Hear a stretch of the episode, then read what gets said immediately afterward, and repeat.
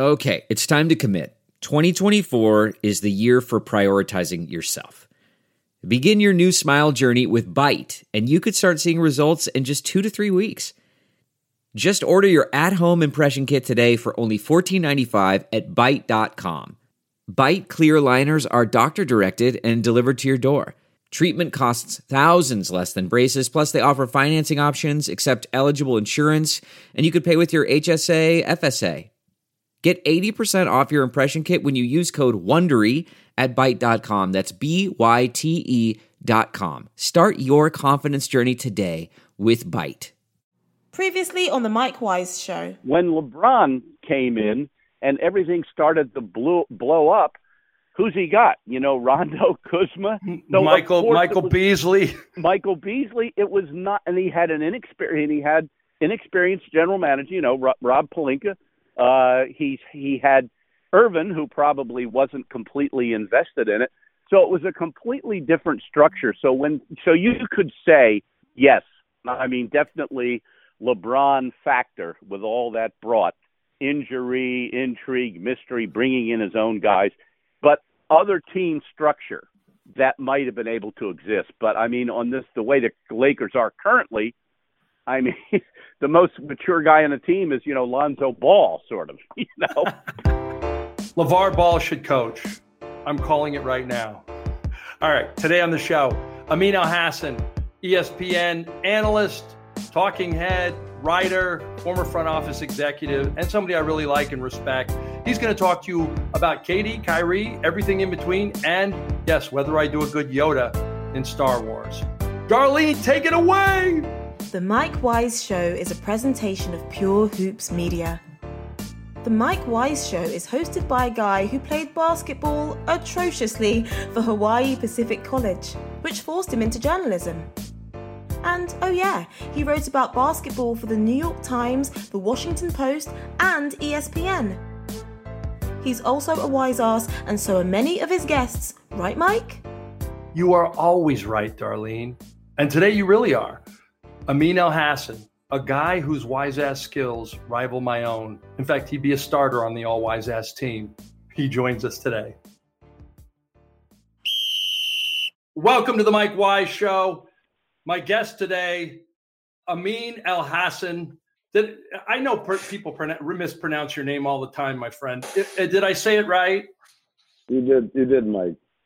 All right. Thank you. Thank you very much.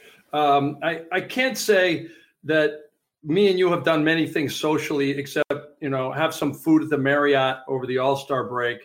Um, I want to know uh, personally, um, uh, how long have you been at ESPN?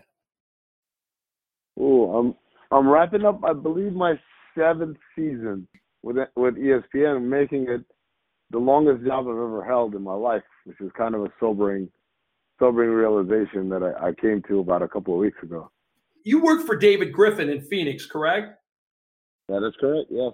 And now he just became the Pelicans general manager. Is that? Um, I mean, it seems like almost a, you can't you can't get any lower than they've gotten. You're almost going from the ground up.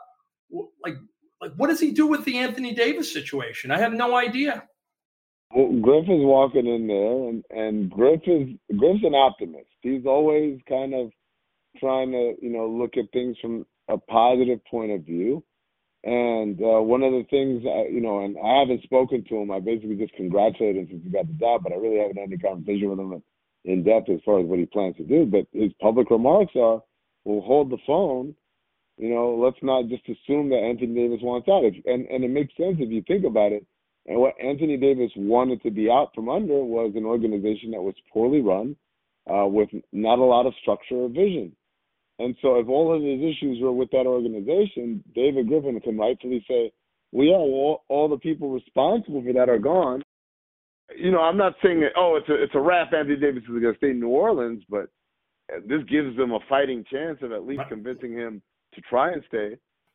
So this is this is news. You think AD will stay in in New Orleans? This has a great like they've done some of the right things to put the right people around him to to make uh, to make him feel like this is an organization that has a shot to contend um, within I don't know two years or so in a West that's going to be all kinds of uh, there's going to be so many changes and and the and the thing's going to be the clock will be reset in the NBA once KD leaves uh, Golden State, which I believe he will.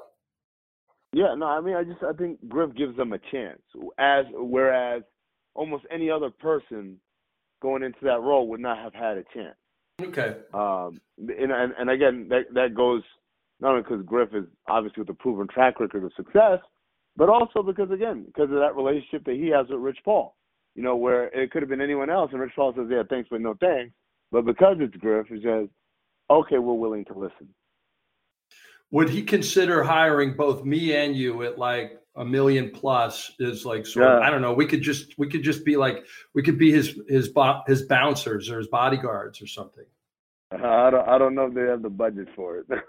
You're, you're probably right. Um, I'm talking. My guest is Amin Elhassan, the man from Sudan. Um, everybody knows him from his ESPN gigs.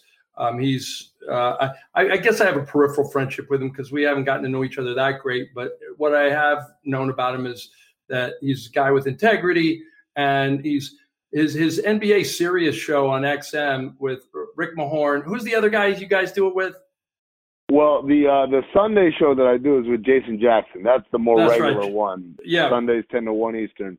But uh, during the week, you know, uh, they usually like to mix and match because sometimes it's Rick Mahorn, sometimes it's Antonio Daniels, Oh, that's right. sometimes Zach Harper. Uh, you know, I, I've- I've worked with a lot of great people over there too, like Tim Legler. Uh, so you know, it, we, we get a, a nice little mix of of voices there for that midday show. what I like about it is that you're you're you actually go out there and and get into a guy's head and actually get into what he's thinking as opposed to everybody else playing amateur psychologist from a place that I don't think is is of the mindset of a lot of players. Like for instance, Kyrie. Um, everybody's like, I had no idea what this guy's going to do. He's got a little diva in him. What, what you know? I, I look at it as Kyrie wants a challenge, and and and if he doesn't feel like he's going to get that challenge in Boston, he's going to look elsewhere. Your thoughts on what's going to happen with Kyrie Irving in the offseason? Yeah, I, I think you know he's a very mercurial person. Uh, he strikes me as someone whose mind changes, and that's you know from an intellectual curiosity standpoint, that's understandable. That the idea that status quo can be something of a of a, a confined space for him, and so he's all, like he's constantly looking for new challenges. But the other thing also is, I think he's a guy who doesn't quite weigh exactly how things are going to be before he makes a decision. And case in point, he's pining to leave Cleveland. He's pining to get out of LeBron's shadow. He gets all he wants in Boston, and he realizes this ain't all it's cracked up to be.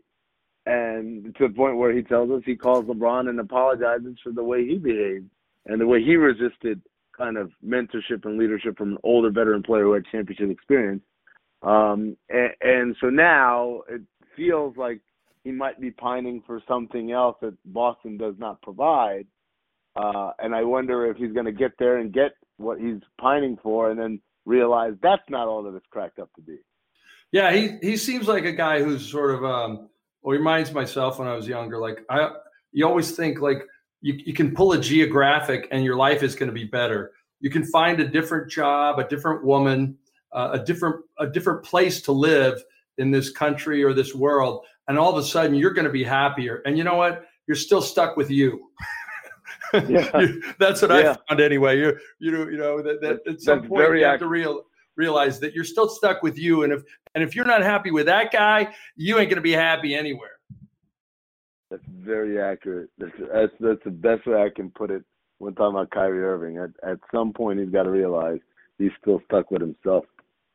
Yeah, and which is not a bad thing to do when he's you know when he's when he's going through his legs 18 times and using the whole court as pylons on his way to the hoop. But yeah, when he he sort of I, don't get it, man. Like I, I keep thinking like even KD, I like uh, Kevin Durant. I go, why mess with happy?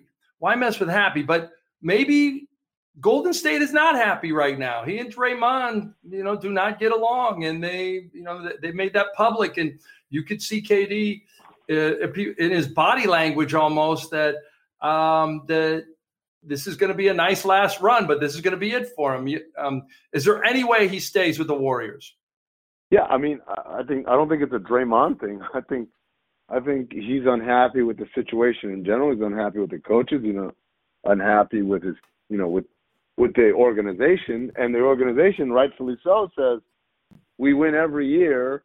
Uh, we play the most the least the most unselfish style of basketball there is. If you have a problem with being here, then you know that's that's not something that we're going to compromise ourselves to accommodate for. Uh, in the in the mm. great words of the movie uh, American Gangster, your success took a shot at you. What are you gonna do? You're gonna be unsuccessful now? Like that that's what's gonna like save you? And so what Kevin Durant seeks is something that's not provided in Golden State, which is it's the challenge of being bad and and being needed in a way that he you know, through no fault of his own, they don't really need him like that in Golden State because they are so uh, so so uh, already pre-packaged and all so potent and and uh, and you know and dominant, right? Yeah, and, and they don't care. The, the, the great thing about them is they li- I in the in the time that I spent around Clay, Steph, um, shoot, any one of their players. You know, Draymond's a little moody, but he gives them that edge. I, I just feel like Steve Kerr's whole thing is I don't care. You could shoot 11 threes from behind the arc and miss everyone. I'm still going to keep you in there as long as they're good shots and you still move the ball and find the open man. It's such it's like the sublime choreography of teamwork has been brought back to the league and and you don't want to be a part of that. I yeah, I just don't get that. Right. But but, but. I'm not I'm not KD and I'm not KD and I'm not seeing the you know, I'm not seeing as few shots sometimes as probably he is in an offense that but you know can can find anyone. It's not it. It's it's it's it's not any of that. I think he, he I think he definitely there's an element of him that measures his life against what LeBron James is accomplishing, and there are a lot of parallels between him and LeBron's career. Mm. And I hmm. think he looks at the hero's welcome that even though the series season didn't turn out the way LeBron hoped, he looked at the hero's welcome he got going to LA and quote unquote being part of the effort to rescue that franchise. And I think she sees the parallel of doing the same thing in New York. And and then outside of the court, this idea of creating a business profile off the court that is looked at by the titans of industry as something that people want to be in business with. I think those are the things that appeal to him. Um, and and like much like his good friend Kyrie Irving, I don't think he realizes that there's a downside to some of that stuff. There's a downside of going to New York, for instance, and being the quote unquote man and uh and having business interests off the court, and that downside is called the New York media. They, not, they don't look, they don't tend to look kindly on you, you know, spreading your wings out the court if on the court you weren't stellar as a team. Yeah, it's so true. Having been part of that world for ten years um, in the '90s, I uh, and in the early 2000s, I, I I hear you. I wonder if shoot, I, I just like like the one thing that New York does, if anything, it finds you out. It finds you out to be a solid guy. It finds you out to be a fraud. It finds everything. Like Don Nelson could get away with who he was everywhere in this country. Golden State, he could get away with it in Boston. He could get away with it in Dallas. When he came to New York, we found out who Don Nelson was an opportunist who obviously one of the great offensive minds in the game, geniuses but at no point um, did did I think Nelly was uh, all the things that people thought he was outside of uh, New York. And and hopefully, yeah. KD and Kyrie, you know, KD and Kyrie realize Kyrie realized that before. It almost sounds like an afterthought. We K, K, Kevin Durant and Kyrie Irving are going to be teammates with the Knicks. You're predicting that right now.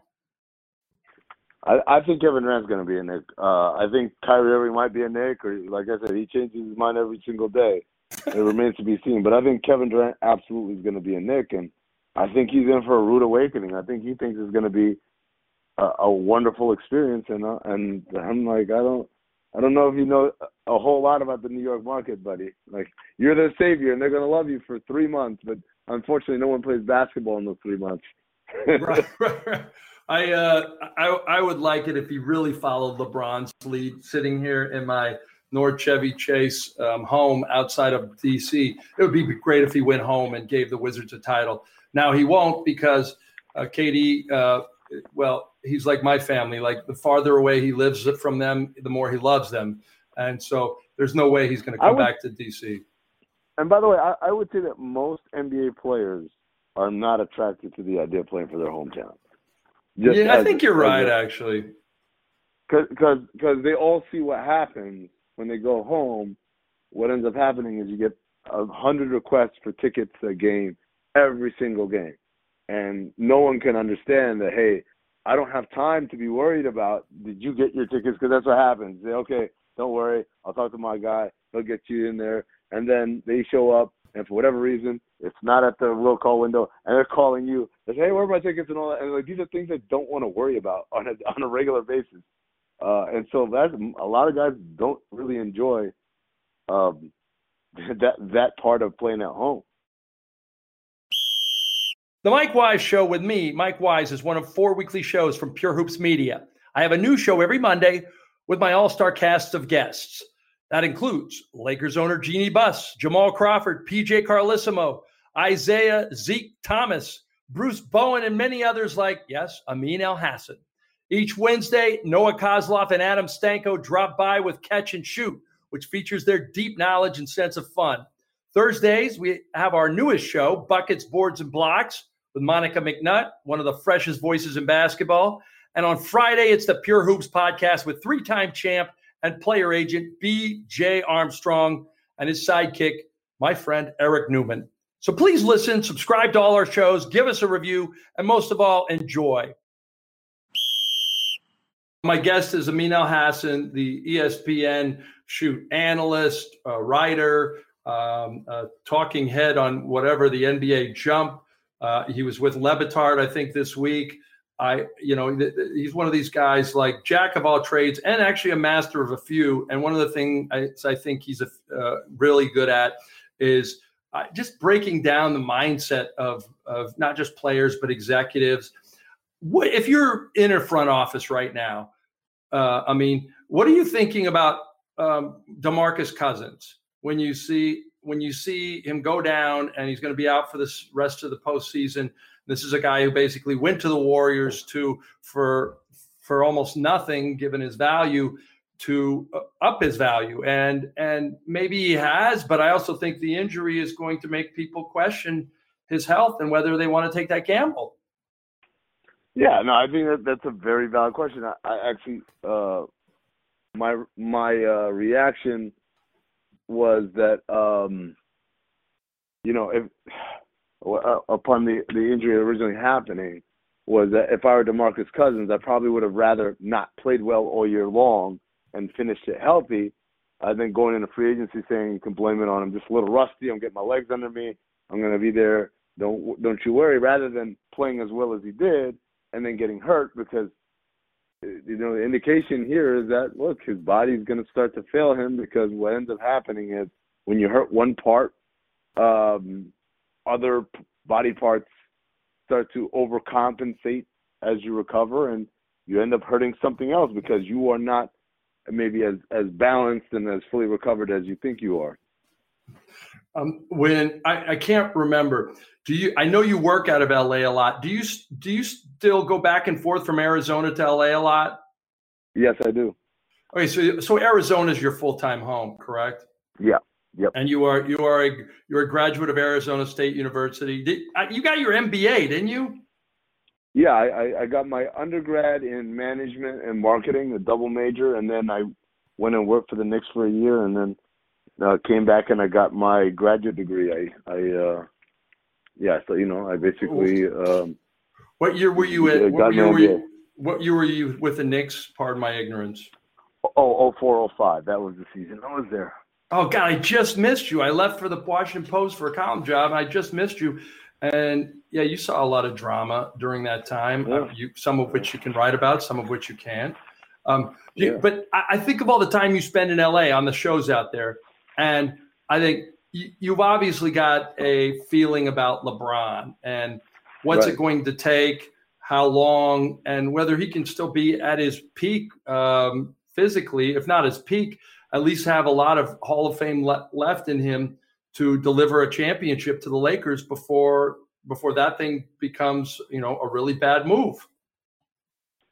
Yeah, um, I, uh, you know, the funny thing is having covered LeBron very extensively on the national level, um, mm-hmm. you know, through the playoffs and all that, uh, kind of made me and a couple other people in LA kind of uniquely qualified to talk about him uh, on on a local level. And so one of those guys is George Sedano, who of course, uh, you know, covered LeBron in Miami uh, when he was uh, doing local work in Miami.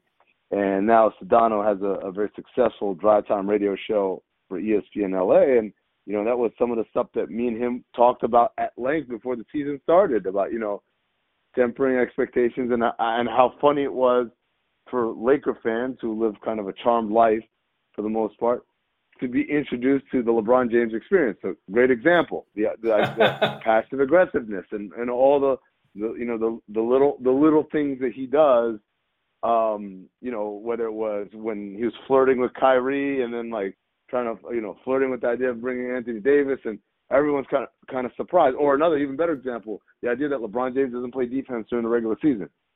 It, was amusing for us to say at the beginning of the year, you know, he's, he's not going to be that good at defense, you know, it, because he rightfully so usually conserves his energy for the playoffs. And then to see it actually happen and have all these people discover for the first time, even though he'd been doing it literally since he was in Miami. He mm. discovered it for the first time. Like, what? He he's getting targeted on the defensive end and being lazy, and all these clips start coming out, and we're like, well, yeah, that's what we've been trying to tell you guys for years, but since it wasn't a local story for many of those fans and many, even in fact, many of those media people, it it did come as a shock. Uh, completely. And it's sort of like what it comes with the package. I mean part of the, yeah. the uh, part of the lebron drama is it all comes with a package. And and if you can deal with it great. If not then you need to go somewhere else because he's yeah. not your, this your isn't for you. what's that? this isn't for you. I said if you can't right. deal with it then this isn't for you. And, and again you know not to say that the circumstances are exactly the same um, but this has been part of the experience for the better part of eight years, if not longer. And Everybody has found a way to. Oh yeah, go right? ahead.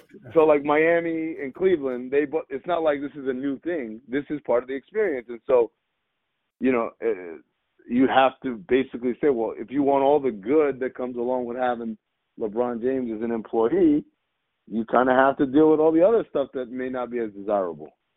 Yeah. No, you're right. It's it's part part and parcel with LBJ. Uh, can you can you place much blame on the way Rich Paul and and I like Rich Paul. I'm I'm just going to throw it out there. I, I think he's I, I think he's uh, much. Uh, people don't give him as much credit because LeBron. Uh, uh, he he wrote his coattails to greatness. Yeah, he did, but he also um, he also made a lot of himself. Do you think he made a, ca- a calculating uh, calculated error when he went out and basically said Anthony Davis isn't coming back, and you, you guys need to find a way to get something for him before the trading deadline? Because many people feel like that threw three franchises in disarray: Boston, the Lakers, and New Orleans. I don't know. I, you know, obviously there was something else going on with Magic Johnson for him to just resign over that. But your thoughts? Yeah, I, I think first of all, I agree with you on Rich. I think people get a hard time, but that's the same of anyone who's coached LeBron James, or anyone who's been a GM with LeBron James. People have a tendency discounting anyone else's contributions to the cause. It's as if mm-hmm. LeBron is answering phones and working people out and and scouting and doing everything right, uh, rather than just playing basketball. And so Erik Spoelstra, it's funny. Erik Spoelstra got killed for not being a good coach, and then LeBron leaves, and everyone says, "Oh wow, what a great coach Erik Spoelstra is." Look at how how well they're doing with very relatively little talent in Miami, and we'll say, well, yeah, that's what we're trying to tell you. He's a good coach. It's not just, hey, LeBron, here's the ball, rescue yeah. us all. Um, so you know, Rich Paul definitely suffers from that. You know, he, he doesn't just represent LeBron James. He represents John Wall, and he represents Anthony Davis, and he represents Ben Simmons, and he's got he's got an impressive roster. And and if you think that an, a pro athlete, particularly an elite pro athlete, an NBA player, is going to sign up with an agent solely based on what he reps LeBron, then you haven't talked to many pro athletes because these people are incredibly egotistical, and it's quite the opposite. If you if you represent LeBron James, the first question I'm asking, well, do you have time for me? Because it seems like you guys are making Space Jam and doing all these other things, but what about me? What, what about my interests? What about my off the court stuff? What about my contract? Right? Uh, and so Rich Paul finds a way to answer that question pretty reliably and, and, and pretty convincingly enough to sign uh, clients and not, not just superstar clients, but also middle of the road clients like Kendrick Kentavious Caldwell Pope, also minimum level clients like Nerlens Noel and, and, and others like that. So Rich Paul definitely deserves a lot of credit. As far as what he did with Anthony Davis to New Orleans, I I would just say this: would would the Pelicans have rather found out on July 1, 2020 that he's not coming back? It, it, it always yeah. makes me chuckle when people uh, bristle at the notion of a player announcing to team management that they're not going to stay. You need to trade me, as if that makes the player a worse person than saying, "No, everything's oh. fine, everything's fine," and then one day I'm leaving you.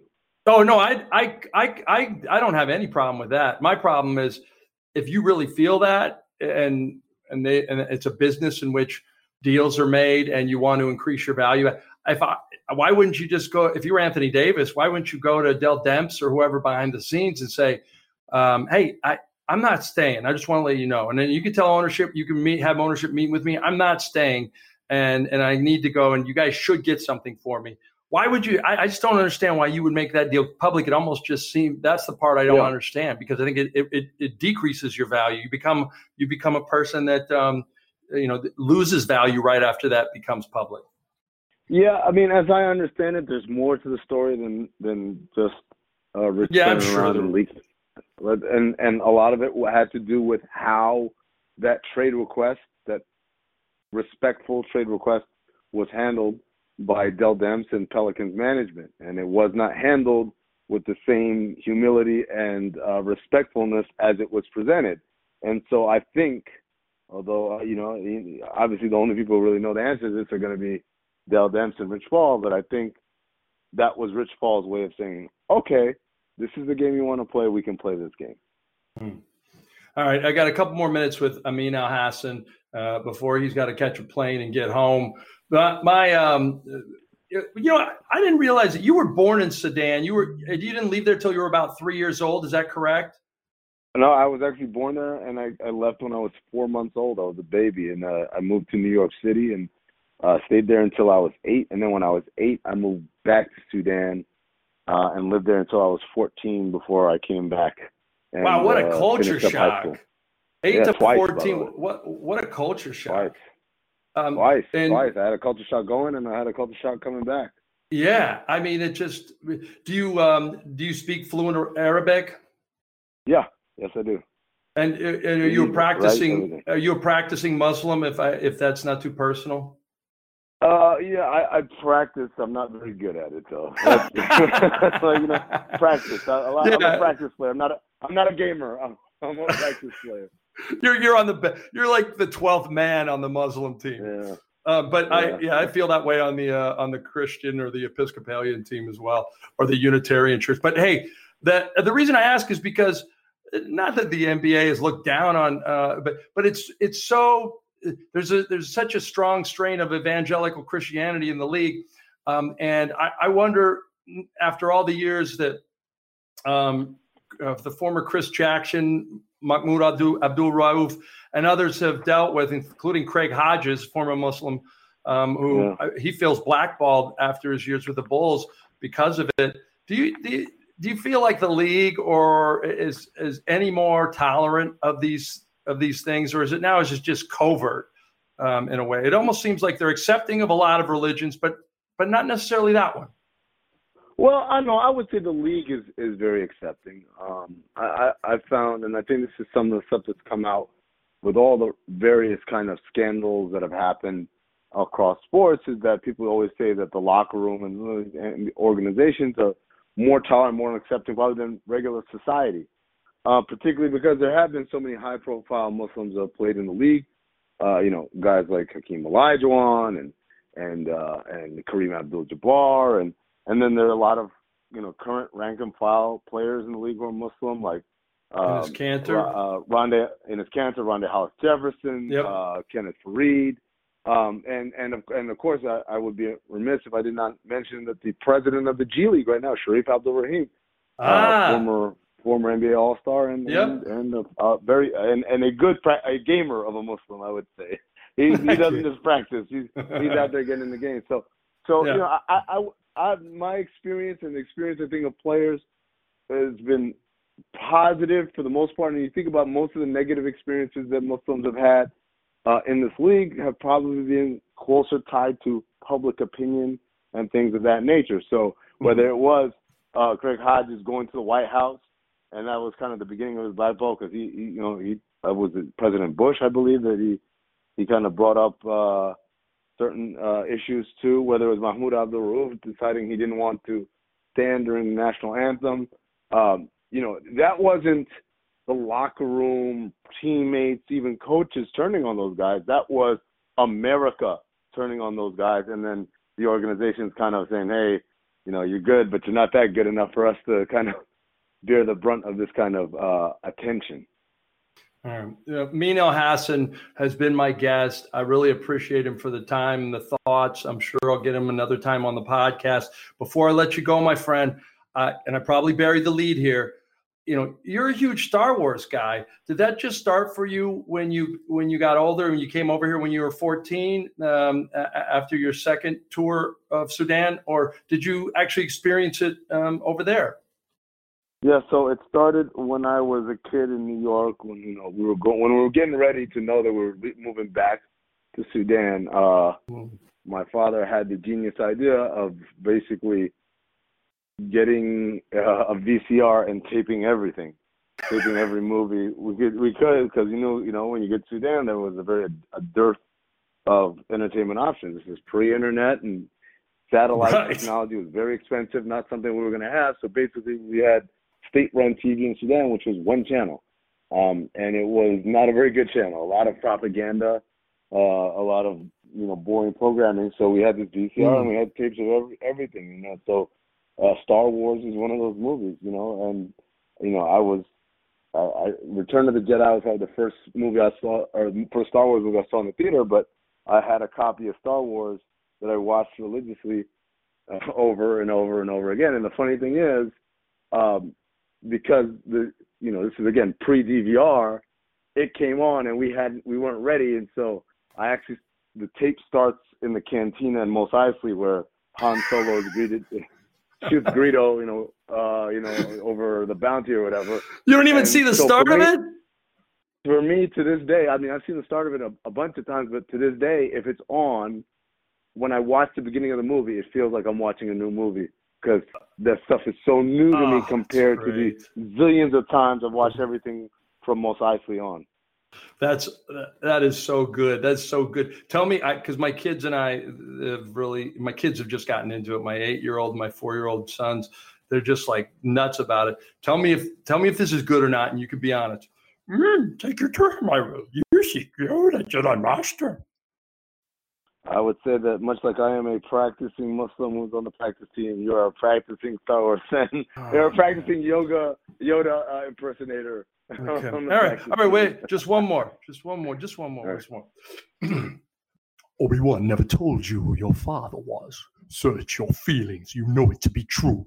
Join me, and together we can rule the galaxy as father and son. Yeah, that's on the better than the yeah. surprisingly better than your Yoda. Uh, yeah, got to work on on the on the terminology though. Obi Wan never told you what happened to your father. Oh God, I knew you were going to give me on that one. He told me that you killed him. He said, "No, I am your father." And then that's when Luke goes nuts and screams his now iconic "No!" I told you we buried the lead. All right, next podcast, me and you, Star Wars for 30 minutes and then five minutes for NBA. There you go. That'll work. All right. Uh, peace, my man. Uh, really good to hear from you.